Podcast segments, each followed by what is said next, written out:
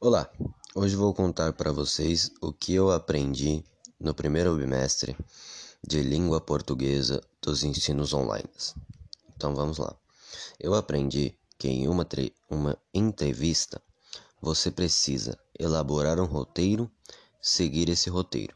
Nesse roteiro você precisa elaborar tema, perguntas para o entrevistado, saber qual linguagem você irá usar, não errar na escrita e na pontuação, saber usar letras maiúsculas e parágrafo. Para elaborar uma entrevista por vídeo, você precisa da imagem do entrevistado. O público, pelo início do seu vídeo, precisa saber a descrição da pessoa e também quem é o público-alvo. Eu também aprendi sobre sentido figurado, sentido literal, sentido denotativo e sentido conotativo.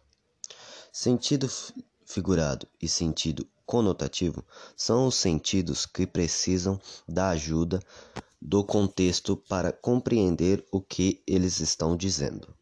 Sentido literal e sentido denotativo são sentidos que são aqueles mais usuais. O sentido literal é o significado realmente da palavra. Eu também aprendi que em ocasiões, quando está numa entrevista de emprego ou falando com seu chefe, você precisa usar a linguagem formal. E quando estiver falando mais com seus amigos, falar a linguagem informal, a linguagem mais básica.